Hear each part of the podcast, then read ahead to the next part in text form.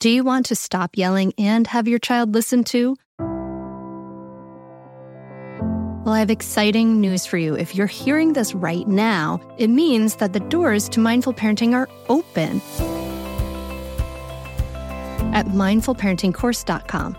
This only happens for a limited time, and it may be perfect for you if you want to be that patient, calm parent, but you're afraid of being walked all over, you're losing it, and you want to be that steady, peaceful parent.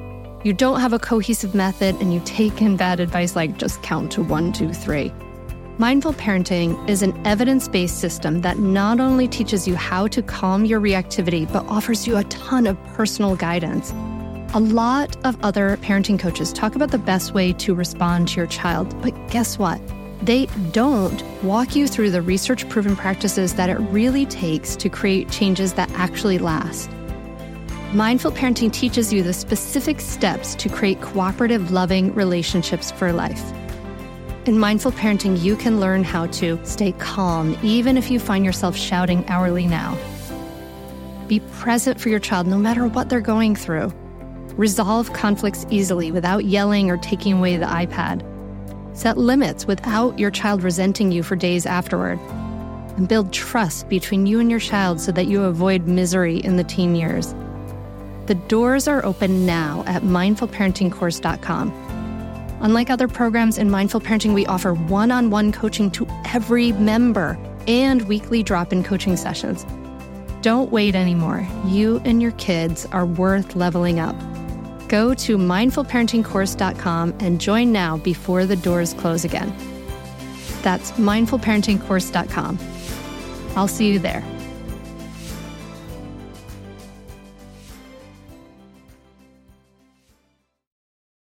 You're listening to the Mindful Mama podcast, episode 116. Today we're talking about soulful simplicity with Courtney Carver. Welcome to the Mindful Mama podcast. Here it's about becoming a less irritable, more joyful parent. At Mindful Mama, we know that you cannot give what you do not have. And when you're thriving, when you have calm and peace within, then you can give it to your children.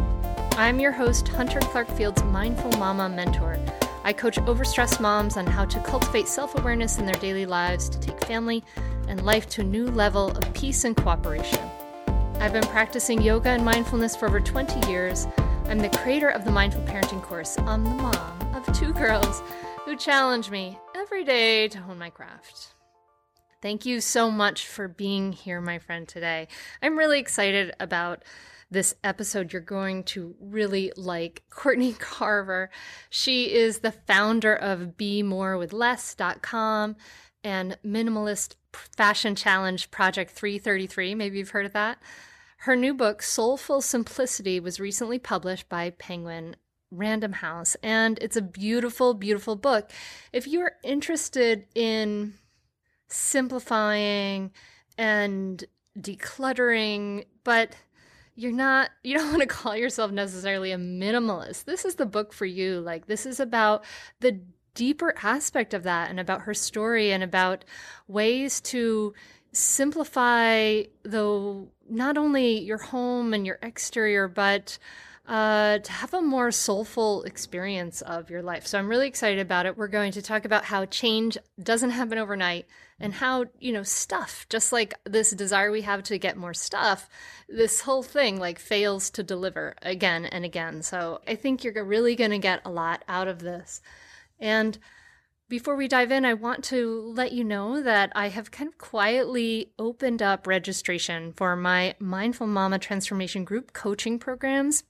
We're going to start get going May through September this year. It's 5 months of group coaching and for this time for the first time ever, I've had so many people ask this of me before, but I'm going to be opening up evening hours. So this might be more applicable if you're on the East Coast of the United States or if you're in Europe, but there's going to be some evening hours as well as some daytime hours for me, evening and daytime for me, East Coast USA. But if you have been curious about wanting to do group coaching, but the hours of the meetings haven't worked for you, check it out this time. It might really work for you. So it's mindfulmamamentor.com slash group coaching. And this is for you if you are ready to just take the steps you need to take to transform your life. And we're, it goes over time because change doesn't happen overnight. So and it gives you this crucial crucial support you need you know this sisterhood that can cheer you on and celebrate your wins and cheer you on for your losses. And we go through step by step process on how to become more grounded and how to communicate with your kids more effectively and ends up transforming people's relationships with their partners. It's really more valuable uh, than you can imagine. So I invite you to check it out, see what past participants have said.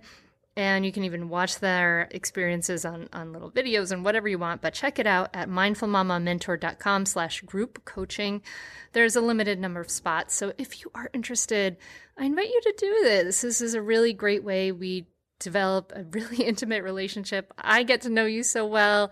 It's really fun. So check that out mindfulmamamentor.com slash group coaching. And now on to this episode.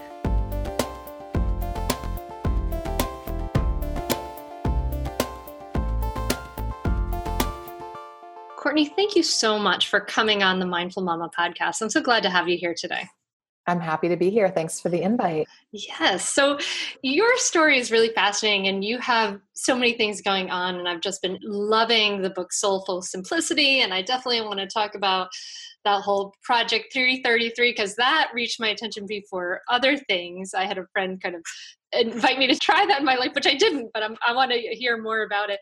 But your book is really fascinating because it takes us beyond this idea of like minimalism or simplicity as this like kind of I don't know, this kind of like trend or meme or thing and brings us into a real deep, heartfelt story. And it's more than just your story, but a, a real deep, heartfelt approach to life. And I wonder if you could start us off by telling us how you got sucked into this sort of life of too much that you had before. Yeah, I well, it's interesting. I always thought I got sucked in and that it just happened to me, but I really did create it. And once I was able to kind of see that, yeah, this is the life I made, it was much easier to think about creating something new and different. Um, but I was deep in debt my first year of college. And between student loans and credit cards, I mean, I think by the time I got out of school, all I cared about was, you know, what job is going to help me make ends meet. I wasn't really concerned with what job am I going to enjoy. It was just like, how am I going to pay the bills? And right from that from that moment, I was just off on, in this again life that I thought was sort of happening to me, where I had all this debt and so I needed to work harder to make more to pay the debt. But every time I would make more, I would just spend more because I had to, to treat myself for working jobs I didn't enjoy. And it was just this crazy vicious circle that went on for decades. And add on to the debt, um, all the stuff that I was purchasing uh, for mm. reasons far beyond I need this, but I want this, I deserve this, this will make my life better, this will make me happier. All the different stories I told myself. Um, but added on to that was a lot of busyness and just like a jam packed schedule from wake until sleep. And I held on to all of that, all of that stuff that was really removing me from my life, removing me from myself. But because everybody around me seemed to be on the same path, it felt quote unquote normal. Mm, mm-hmm. And yeah, so it all started for me really. The debt is what kind of started the whole snowball of everything. So do you think that when you were when you were a kid or the way you were raised, like were you it's interesting because I think this is like in some ways so normal, right? Like this is what everything tells us to do and pushes us to do in our culture is like buy more and be dissatisfied and then buy more to take care of your dissatisfaction right? Like yeah it just seems like it, this was a, this pattern that started as you were in college and just kind of kept going from there. I love that you said i created it you know that taking responsibility at this point. It took me a long time to get there by the way. Like I, I, didn't i didn't think i did that in the beginning but yeah and if i'm really thinking about it of course it went even before that like obviously i had to have that kind of model of okay credit cards are okay. It's all right to spend beyond your means. It, it was just just felt like second nature to me.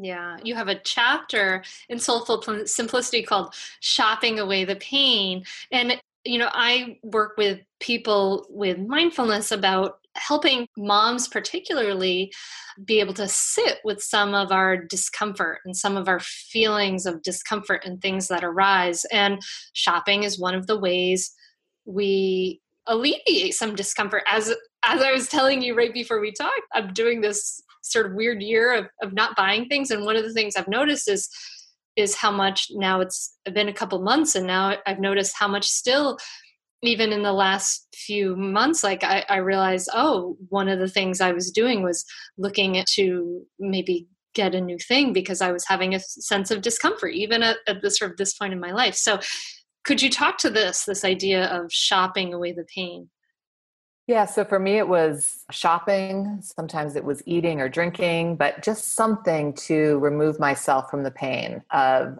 whether it be boredom or disappointment or heartbreak or sadness, something to relieve, like a, a, pain reliever, where I didn't have to sit with that discomfort. I didn't have to figure out why I was feeling like that. I could just put it to bed by buying something or adding something and when I stopped doing that, is when I really noticed that's what I was doing. When I stopped shopping, I noticed that pain would still bubble up, um, but I didn't have an easy fix for it. I couldn't shut it down right away. And that was really powerful because I learned that it all passes. Like it all passes, even the good stuff. Like I'm super happy today. That might pass by three o'clock this afternoon, you know? But the good news is that when I'm really down, I know that's going to pass as well. And I can now use some of that time to explore, you know, why am I feeling like this? What might solve the problem moving forward? I know that when I am in pain, my body isn't saying, let's go shopping. It's saying, will you please take care of me? I want to tell you about a great podcast that you should check out, especially if you ever deal with any school system, which you probably do. It's called Understood Explains. This season of the show is hosted by teacher and special education expert Juliana Urtubey, and it's all about how to navigate individual education plans, also known as IEPs. And this season of Understood Explains covers topics like how to tell if your child needs an IEP and busts common myths about special education. So I checked out the episode on the difference between IEPs and 504 plans because my daughter Maggie uses a 504 plan and it was really, really helpful. It went over all the differences, which one's better, how to get them, different myths and what your rights are, all kinds of different things that you should understand if your child may need extra help in education through an IEP or a 504 plan. The tone is super helpful, friendly, and smart. I highly recommend you check it out. To listen to Understood Explains, just search for Understood Explains in your podcast app. That's it. Understood Explains. I'm Margaret. And I'm Amy. And together we host the podcast, What Fresh Hell Laughing in the Face of Motherhood. Margaret, I would say you're sort of a where are my keys kind of mom. Correct. Sometimes a where are my kids kind of mom. well, you're Amy more of a we were supposed to leave 35 seconds ago, mom. I mean, touche. In each episode of What Fresh Hell, we come at a topic from our usually completely opposite perspectives. I bring the research. And I bring kind of the gimlet eye. Like, is that research really going to work, people? And almost 10 million downloads later, we're still laughing. We also talk to experts in the parenting field, plus parents with stories we can all learn from. We make each other laugh, we challenge each other's assumptions, and we have what we think is the best parenting community on the internet. Check out What Fresh Hell Laughing in the Face of Motherhood wherever you listen to podcasts. And to your credit as a human being, you know, we aren't taught that. We aren't taught, you know, we are taught don't cry, don't feel sad. Whenever a child has emotions that are uncomfortable for the child or uncomfortable for the parent or whoever's around that child, the go to response in our culture is don't cry, don't feel that. Here's a way to feel better, have a lollipop you know what i mean or whatever so yeah. you know to you you were in that you were in that milieu as well yeah or at least don't feel that now yeah exactly. don't feel that now like let's ease the pain right away and then deal with it later and then we don't deal with it later we just fall into that same pattern and until we say okay this is what i'm doing and honestly like most of the things that i realized i was doing i didn't realize until i had stopped for other reasons. Like I didn't stop shopping so I could have this big awakening about how I ease my pain. I stopped shopping to stop bringing stuff in the house and to pay down my debt. But all these other amazing benefits happened as a result. And that's been my experience through simplicity from the very beginning. You know, anytime I think, oh, I'm, I'm going to have such a nice clean countertop, lo and behold, I also have a lot of attention to spend on people that I love. Like something mm-hmm. extra seems to always come from it. Yeah. Our, all the stuff we bring into our house is like, as you start to go down this path of simplifying some things, I've started to look at the things that I bring into my house as like each item is care and responsibility and a place. you know it's like i see it more as like the burden of ownership right like that that this will be another thing i have to take care of then i yes. guess do you own the object or does the object own you yeah yes exactly like how do you have enough room in your storage room for this item you know like this i don't know whatever it is this folding chair that's going to make your camping trip amazing So you started down this path of simplicity in some ways because of the debt, but you had a big, big health event happen. That you yeah. I would say I did not start down the path of simplicity mm. because of debt. I was ready to ride that out forever. I need a lot of, of big wake up calls. I'm a slow learner, evidently, because I had a lot of little wake up calls over the years, but all easy to to squash, kind of like we were talking about with the pain. I could just make my life a little bit noisier, a little fuller, and just keep going. But in 2006, after months of debilitating fatigue and vertigo and tingling in my hands and face, and countless visits to the neurologist and different exams, I was diagnosed with multiple sclerosis. Mm. And that I, I couldn't ignore that. I mean, I, I had to make a decision. Was I going to figure out a way to live well, or at least try to figure out a way to live well with MS, or just run myself into the ground? And that's when I decided to eliminate as much stress as possible from my life. And as it turns out, what that looked like was simplicity. I didn't know it at first, but as I was making these different changes, I realized, oh, yeah, the thread, the common thread here is simplicity. I'm simplifying every area of my life to reduce stress. Wow. You were like training for an MS run or something like that, right? When you got your diagnosis? A cycling, an MS cycling event. Yeah. They, oh uh, I was working for a company and the owner had MS and I was riding to raise funds for the Multiple Sclerosis Society and training and you know i hadn't made it to the ride yet but and i never did because i was too dizzy to barely walk let alone get on a bike but to get that diagnosis of ms while raising funds for ms was ironic yes but also just i was shocked of course that's like the cosmic slap in the face yeah kind of was Wow. I can't imagine how scary that must have been. And it sounds like you honed in on your stress in your life pretty quickly as something that was adding something that was adding to the problem with this diagnosis. Yeah, I mean, all the research that I did pointed to stress as something that didn't necessarily cause MS, but contributed to relapses and exacerbations. And and I knew my life was full of stress. Um, so interestingly enough, that cosmic slap in the face turned out to be an enormous blessing because mm-hmm. I'm much happier and healthier than I was prior to that diagnosis. Wow, that's amazing. So, your daughter was really young when you got this diagnosis, right? Yes, she was, let me think. I want to say she was 10 or 11. Mm. Wow. And so, I mean, I'm trying to imagine myself in your shoes and this life going crazy full and the busyness and then to get this diagnosis. And then i imagine you must have been scared that you weren't going to be able to see her grow up. I mean i was scared that i would not be able to hike or ski with my family. Mm-hmm. i was scared that i would have cognitive decline to the point where i wouldn't be able to help her with her homework or or know what was going on. I was afraid that i would wake up blind. There's so many different different things, different symptoms and side effects from MS. And you're never really sure what your path is going to be. And yeah, I was definitely scared, but talking to her about it, especially, you know, early on, I didn't want there to be any secrets or her worrying about something that wasn't happening or not knowing what was happening.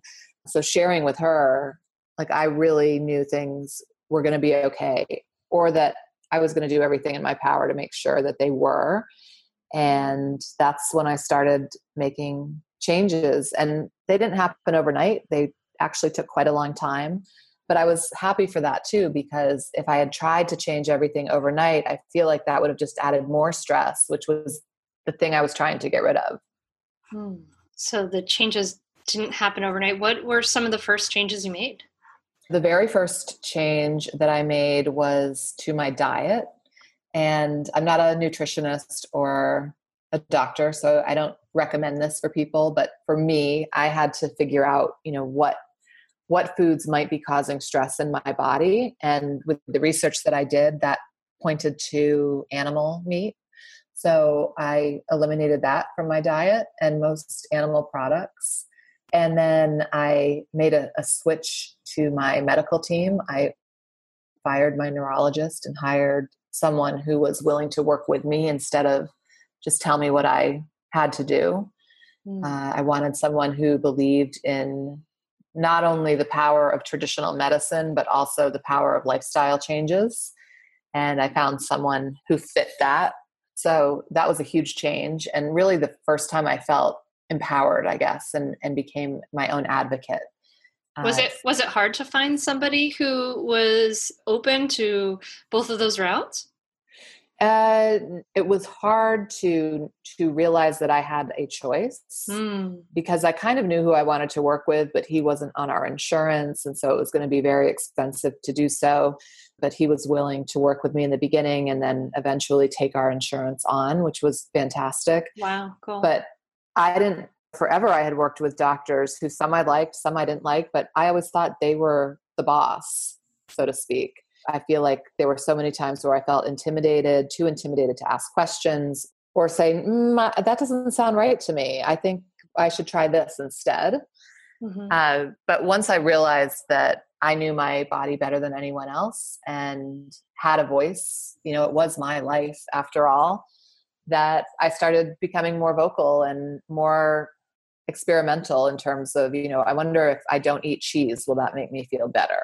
And then giving that some time and and constantly questioning that over time. Like even today i mean it's been 12 years about 12 years and now i eat still don't eat most animal products but i do eat some seafood because i feel better when i do. So i'm i'm going to always question that like what what makes my body feel good because my body's changing all the time. So I have to be mm-hmm. curious about that. And then even though the doctor isn't saying, yes, eat this diet, he's open to and supportive of that journey, I guess. That's cool. That's cool. So you got your diagnosis, you started with diet, you started to change your diet and bring in, I imagine, a lot of greens and obviously take out the animal products. How did you, is this when you started blogging? How did you start getting to the simplifying your life and stuff and debt and all that stuff? Yeah, I didn't start blogging until 2010. And that was uh, four years after the diagnosis, but a couple years after I had started to work on my debt and work on the clutter in my house, you know, recognizing these things as major sources of stress. And I was noticing progress and I was getting inspiration from other blogs. And I thought, why not share my own journey and and see what happens so yeah that started in 2010 i imagine that must have been a really and i imagine for people who think you know, for maybe the listeners thinking to themselves like, I have some debt. It might be insurmountable. I have clutter in my house. It's like too much. I can't even deal with it. How did you get started? It sounds like you, you know, you said your changes didn't happen overnight. How did they happen? One at a time. That's the, that was the secret. like, I mean, I know it's not like groundbreaking advice, but prior to that, it was always like all or nothing. I'm all in or I'm all out. And this was a very slow and steady approach to change. And it was one thing at a time until that thing felt like, okay, I've got this. And then I would add the next thing. So the diet.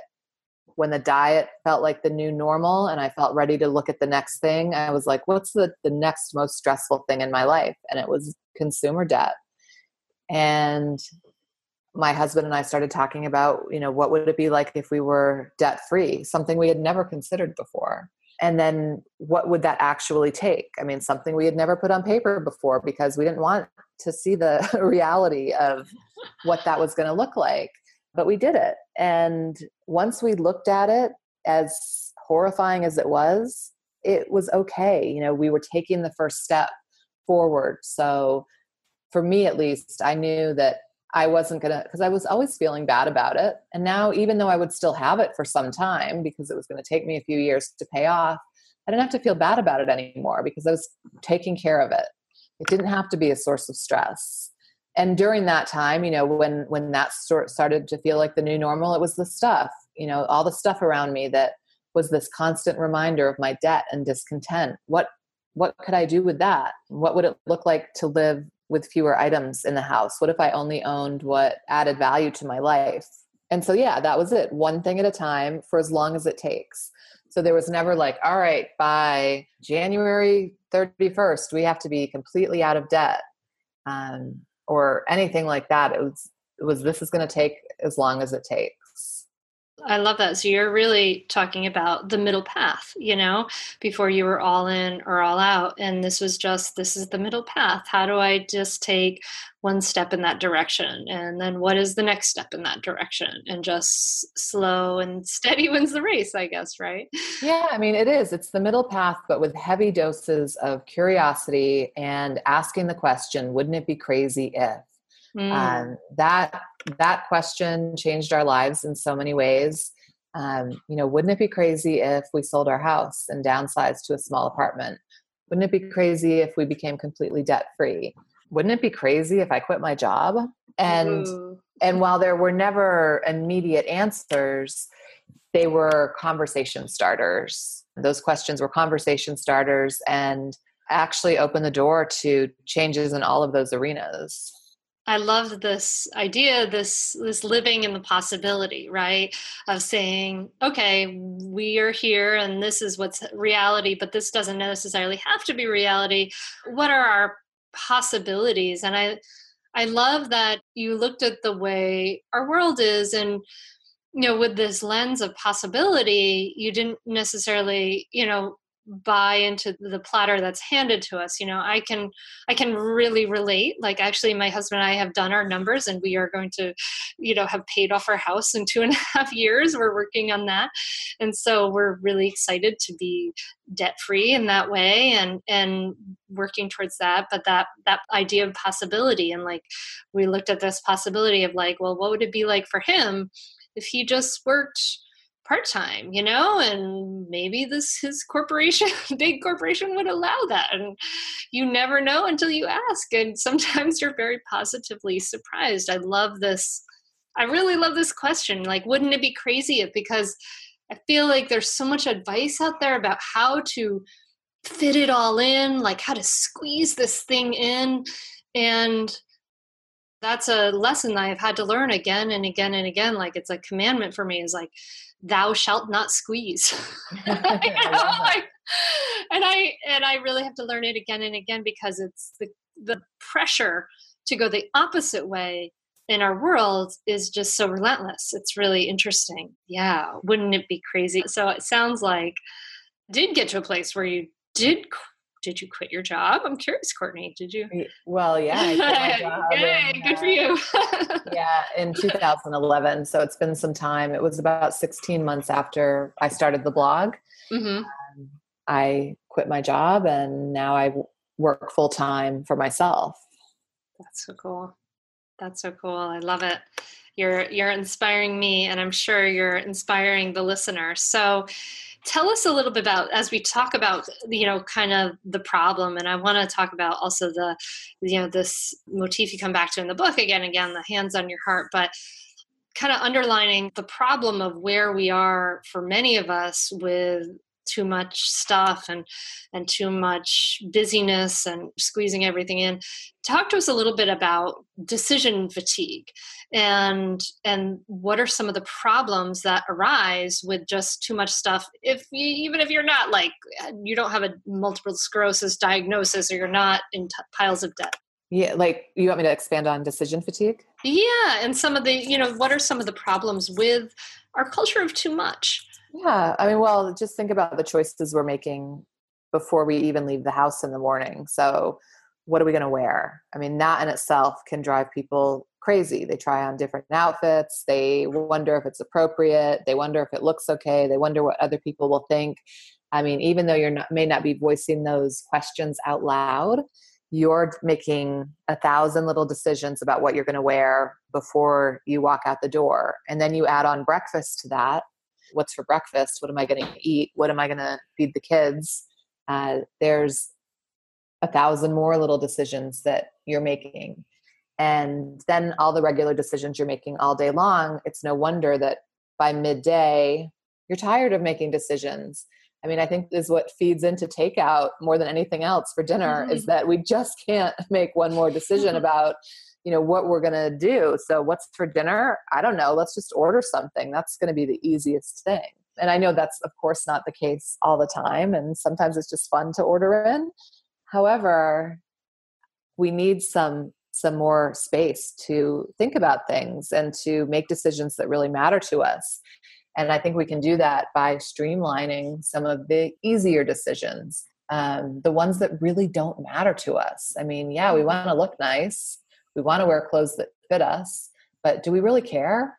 Do we really care about clothes in relationship to how much time and energy and money we're giving them mm. like if you were to add up what you spend on a year time trying stuff on buying things deciding what to wear taking care of clothes all that time I mean, all the money that you spend, not only buying the clothes, but dry cleaning and taking care of it, whatever. And then all of the attention you give it and all the thoughts during the day that you're giving it, you know, watching for sales and paying attention to the trends and looking at magazines at, at cute things that you're never going to buy, but you're giving it your attention anyway. Mm. Like how how much time is that? I've never added it up, but how much time, attention, and money is that? And what would happen if we only spent a tenth of it on the clothes and the rest on something that actually mattered to us yeah yeah that's what i'm discovering with my year of not buying anything it's, it's like funny right? I, I was just kind of amazed at how much time i spent thinking about that before you know? Like i because now it's totally off the table and i'm like i am just realizing that my days feel sort of more spacious and more and freer. I mean, not that I sound like, I mean, probably some people are thinking like, oh my gosh, Hunter must have this crazy closet and spent a lot of time and money on clothes. I actually didn't like shopping that much and that wasn't a big deal for me. But just to take it off the table, it's interesting for me as an experiment to see how much time I did, attention I did actually put on those things. So you are, are absolutely right. Like sometimes I think about women in general and how much energy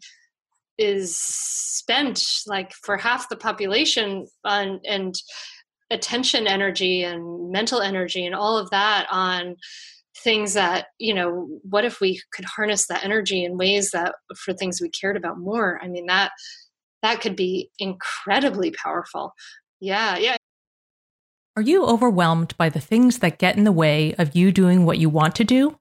Are you looking for ways to simplify life to better align with your values? Do you want to create space in your schedule so you have room for more of the good stuff? Play, joy, relationships, gratitude, and more? If you answered yes to any of these questions, I invite you to check out Edit Your Life, a podcast to help you edit the unnecessary from your life so you have more room to enjoy the awesome. Through episodes with me, Christine Koh, and a range of super smart, compassionate, and thoughtful guests, you'll come away with big picture insights and practical ways to declutter your home, schedule, and mental space without getting bogged down by perfection.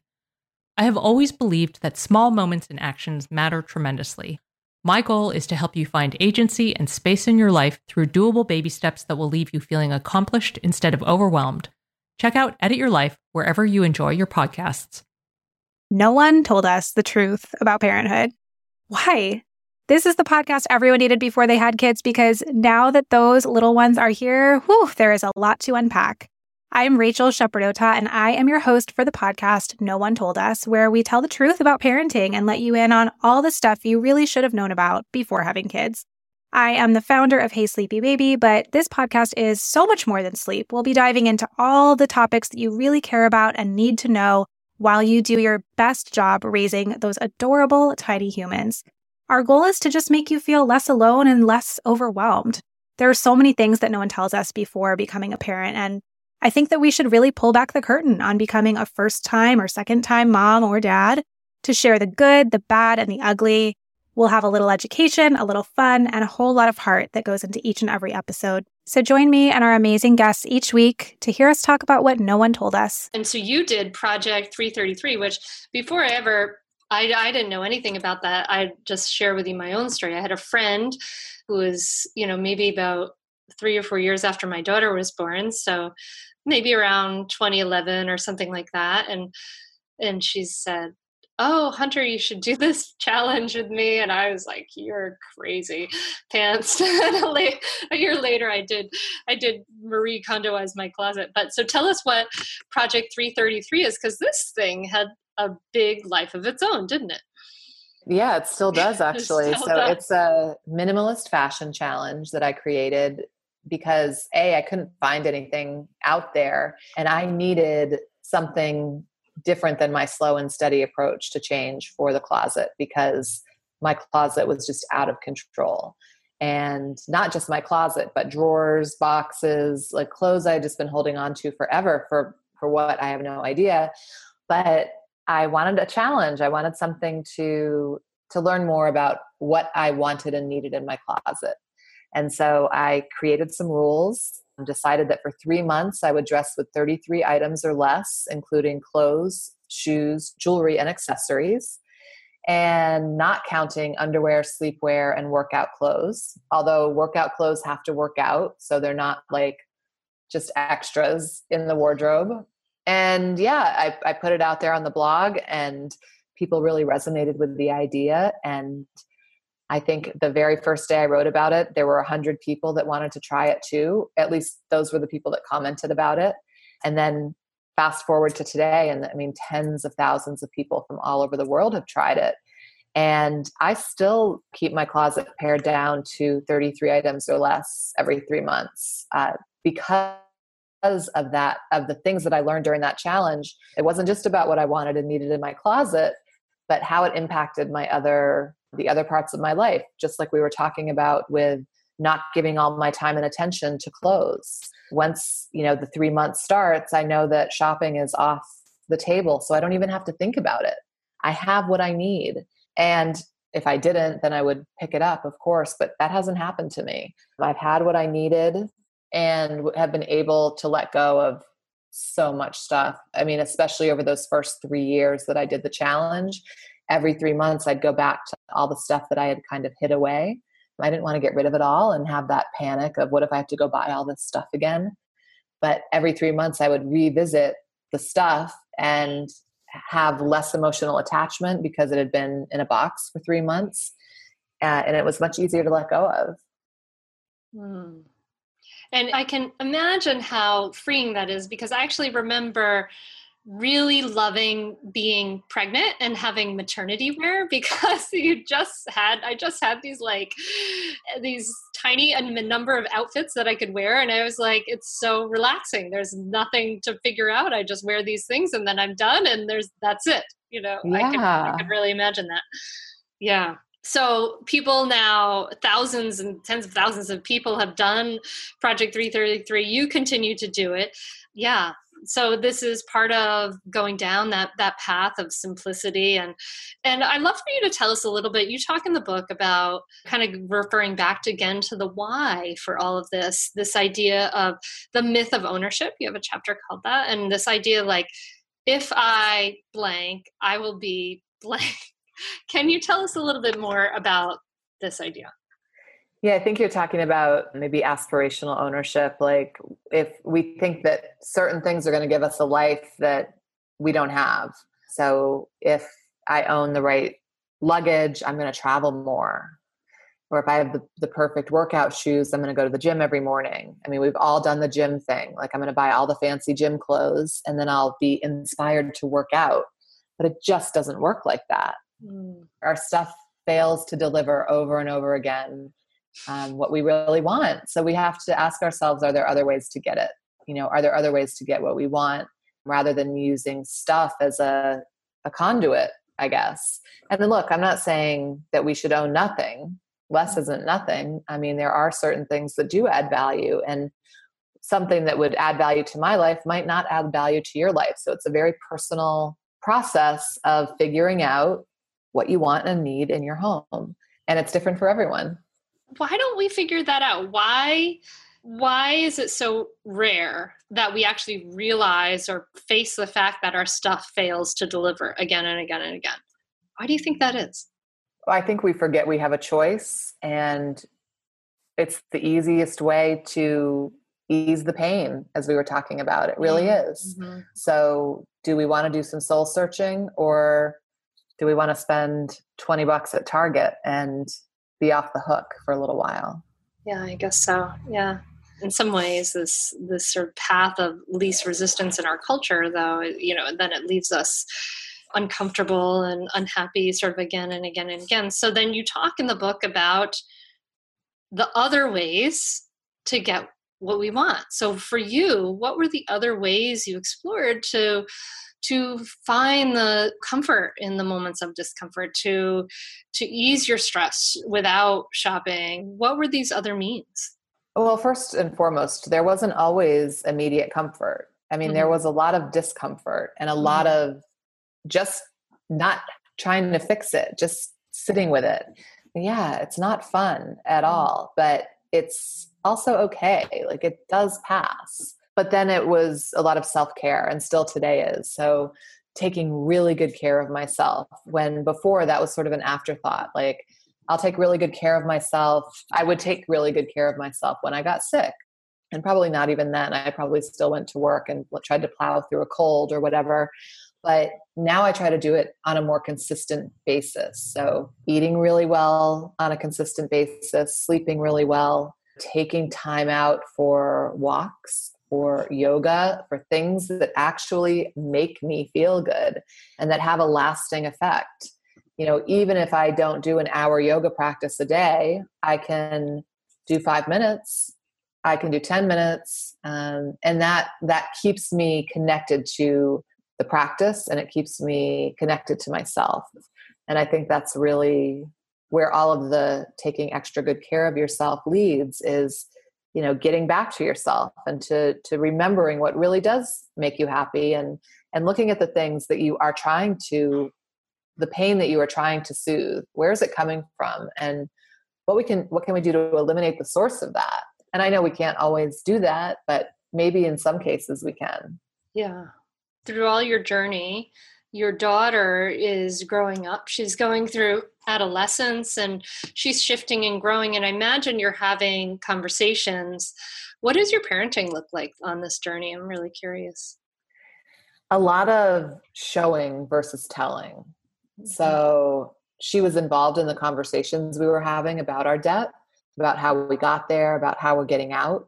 You know we would talk about some of the struggles that we had in front of her and not in a, a preachy way to her, but just letting her listen because really I think that's how kids make the biggest have their own big aha moments as they grow up is not from what we tell them but from what we show them. If we're walking the walk you know are we if we're telling our kids to for instance get off their digital devices are we telling them while we're on ours?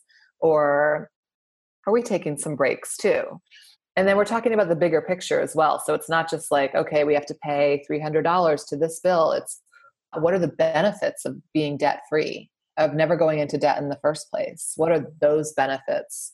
What does that life look like? And talk, just having those conversations i think that really made a big difference for her.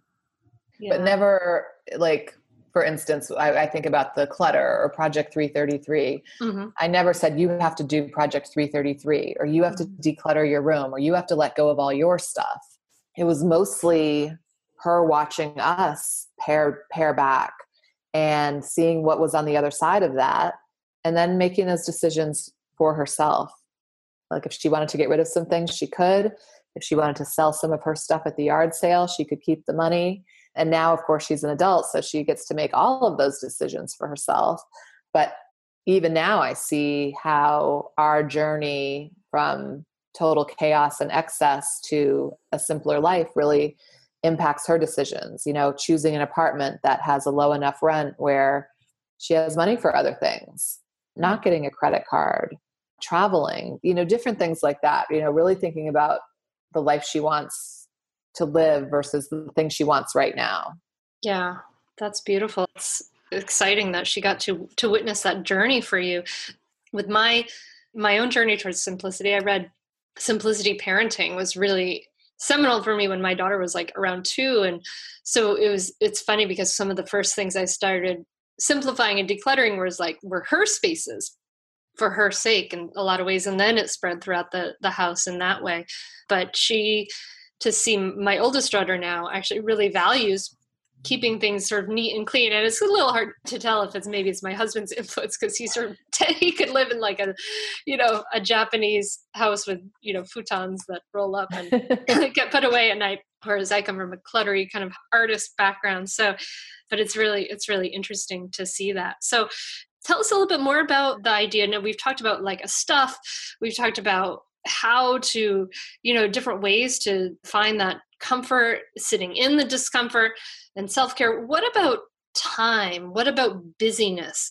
How did you start to move away from that? Yeah i think busyness is almost worse than clutter when it comes to stress. And my life was just crammed from morning to when i fell asleep at night. Like there was always something on the books and not enough time in between. I was constantly late for things and just, I don't know, I, I felt like I was always running behind, catching up.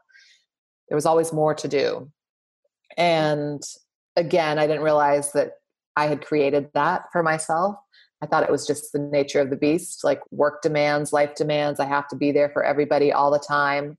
And it all kind of came to, I guess I started rethinking it in a big way in the car when I was driving my daughter home from work one day, or her from school, me from work. And I was still working. I was still on my phone as I'm driving her home, and she's trying to tell me about her day. And I'm checking voicemail and returning emails and barreling down the freeway. Yikes. And yeah, I mean, that was a normal day for me. And this, for whatever reason, on this one particular day, I pulled into the driveway and into the garage and I watched her get out of the car. And I realized I had not heard a word she said. Not only that, but I had risked our lives because I couldn't remember the ride home. I didn't remember how I got from point A to point B because I was so wrapped up in my busyness. And thankfully, we did, and no one was hurt. And all of those times I was driving distracted. But in that moment that I decided no more phone in the car, I wasn't going to miss an opportunity to connect with my daughter. And I wasn't going to put our lives in jeopardy anymore, or the people around me. And I mean, this was back in, I want to say like 2007, eight or nine, somewhere in there. Mm-hmm. I'd have to check notes to see. But today, it's like, I think many people have come to that conclusion that talking on the phone in the car is a bad idea. But it was, I mean, definitely part of my work culture. We were all on the phone all the time. And then again, I still see a lot of people when I'm out driving on their phones in their cars. Mm-hmm. So maybe it's not, it hasn't come as far as I think, but I just refuse. There, there'll never be a reason where I need to check a text at a stoplight or make a phone call, answer a phone call, check email. Come on. I mean, it was just a little crazy making. Oh my God. My I'm calling you out, mom. My mom thinks I'm crazy because I won't, I won't, I don't want to talk to her when she's on the phone in the car. And I'll be like, "Are you driving, mom?" And she'll, she'll admit it. I'll be like, "Okay, I'll it's really dangerous." Later. Tell my mom she's listening. She listens to every podcast. Tell her. What's her name? Donna. Donna. Donna, you have to stop using your phone in the car. Your daughter's worried about you it's really dangerous and it might even be illegal where you live. So check that out. Thank you so much, Courtney. Here's what made me excited about even cutting out more busyness is that nobody noticed that I wasn't returning email at lightning speed. Nobody uh, noticed that I wasn't on my phone in the car. So all of that trying to outdo everyone was all on me and it didn't matter. It didn't make anything I didn't have more work to do and from there I just started pulling back everywhere. So what would you what would you say I would love for you to just as we wrap up to like paint a picture of the the possibility for people who are wrapped up in busyness and the people who are wrapped up maybe in stuff or somewhere you know, along that line of of what is possible right? Like what does your life look like now and that is different from this picture you've created of before? And and what nourishes you about it now um, well, for starters, I love, absolutely love my work and what I do writing and speaking and helping people tell their own stories and and do work online. I'm crazy for it but i'm also i think part of the reason i like it so much is that i schedule it in such a way that i have time for you know a healthy morning routine. I can break for lunch take a walk if it's nice outside I don't work at night or and rarely on the weekends. You know, if I'm involved in a big project, I might work a little more, but then I might take a week off. I have a lot of flexibility in in what I do. And because of that, I also have the presence and attention to show up for the people that I love. And before, kind of like driving my daughter home from school, letting her talk to me and not hearing anything, I did that in lots of conversations. And I think a lot of us do that. You know, we're thinking about our to do list or the next appointment or what's in our inbox. It's hard to stay in conversation and really be there. I get to do that now, and it really makes a big difference in my relationships. Yeah. So, I mean, if if anyone's curious about it, you know, I don't think you have to jump right in and start decluttering and and doing all the things to get there. I think if you can just take a few minutes every day, five minutes, and call a, like a full stop to all the things for five minutes. And just just be with yourself for a little while and eventually start asking yourself wouldn't it be crazy if and start having some good conversations about what might be next? Because simplicity isn't really the goal here. It's not we don't want a simple life we want a life. So what do you want your life to be like? Yeah. Yeah. Are you really paying you know investing the time and the attention and the energy into the things you really care about. And when you're able to pay attention to your relationships and your conversations you're really there. You know it, Thich Nhat Hanh says how can we love if we are not there? Mm. you know?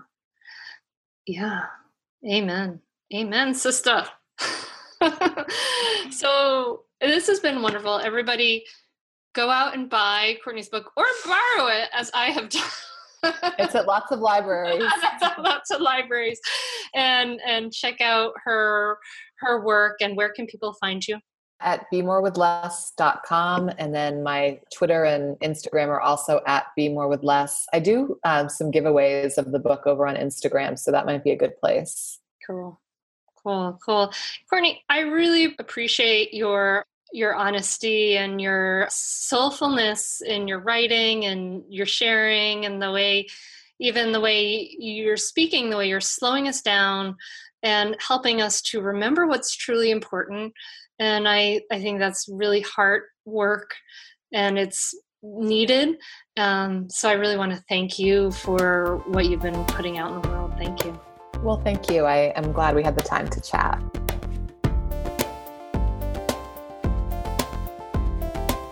Isn't Courtney amazing? I hope you really enjoyed this conversation as much as I did. I really loved Courtney. And there's going to be a way that you can dive in deeper. Actually, I forgot to mention the beginning, but I'm doing the Unmartyr Yourself Challenge, and we are going to get started. That'll be the week of May 14th through 18th, 2018. If you're listening this future in the future, I'm sorry. Maybe you can check it out. We're happening again, but we will be doing it now in real time. And so if you would like to simplify, get back to what is important, what is real, learn how to reclaim your time, your needs, and your life, and join us for the Unmartyr Yourself Challenge and that is coming right before we start our next round of our Mindful Mama Transformation Group coaching. And like I said, we're going to have evening hours for the first time ever due to popular requests. So if you are ready for transformation, you are ready to transform your relationship with your children with your with your partner with yourself. I mean it's it's really amazing. People can really change so much in your life and and it's really a joy and an honor for me to facilitate these groups and to be a part of this and to lead you through this process of grounding and these communication techniques. And, and actually, with this time around, with the Mindful Mama Transformation Group, when you join, you actually get to join the full Mindful Parenting course. So you get to be a live member of the Mindful Parenting course when it rolls around in the fall. And you get to do my really popular daily practice program, a 28 day immersion into yoga for self care and it's fun and it really helps you get your own daily practice going. Yeah, you get both of these as totally for free. It's it's almost like as worth as much as the cost of the program. So I invite you to check it out. There, it's a you get a lot. I tend to throw to give everything to my coaching clients. We get to know each other really deeply, and it really can transform everything. So check that out at mindfulmamamentor.com slash group coaching. And that's it, I think, for today. I hope you are subscribed, you leave a rating, all that stuff. But I, I really hope you take some of these lessons and meanings and those conversations to heart you know like let these water your seeds of how do you want to live your life? Let let your actions match your aspirations. Yeah. And and let yourself enjoy being in this beautiful world. Maybe you're in the spring as i am or you're going into the fall in the southern hemisphere.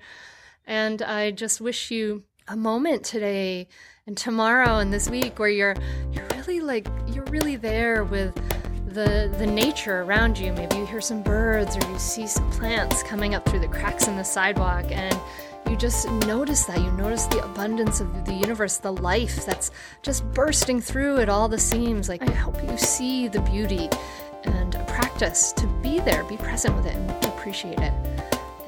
And, I appreciate you. I appreciate your ears, and I really appreciate when you write those wonderful letters, emails I've been getting, and those reviews. I read every single one. They're so, so amazing. Thank you so much. So I'm wishing you a beautiful week, my friend. Namaste.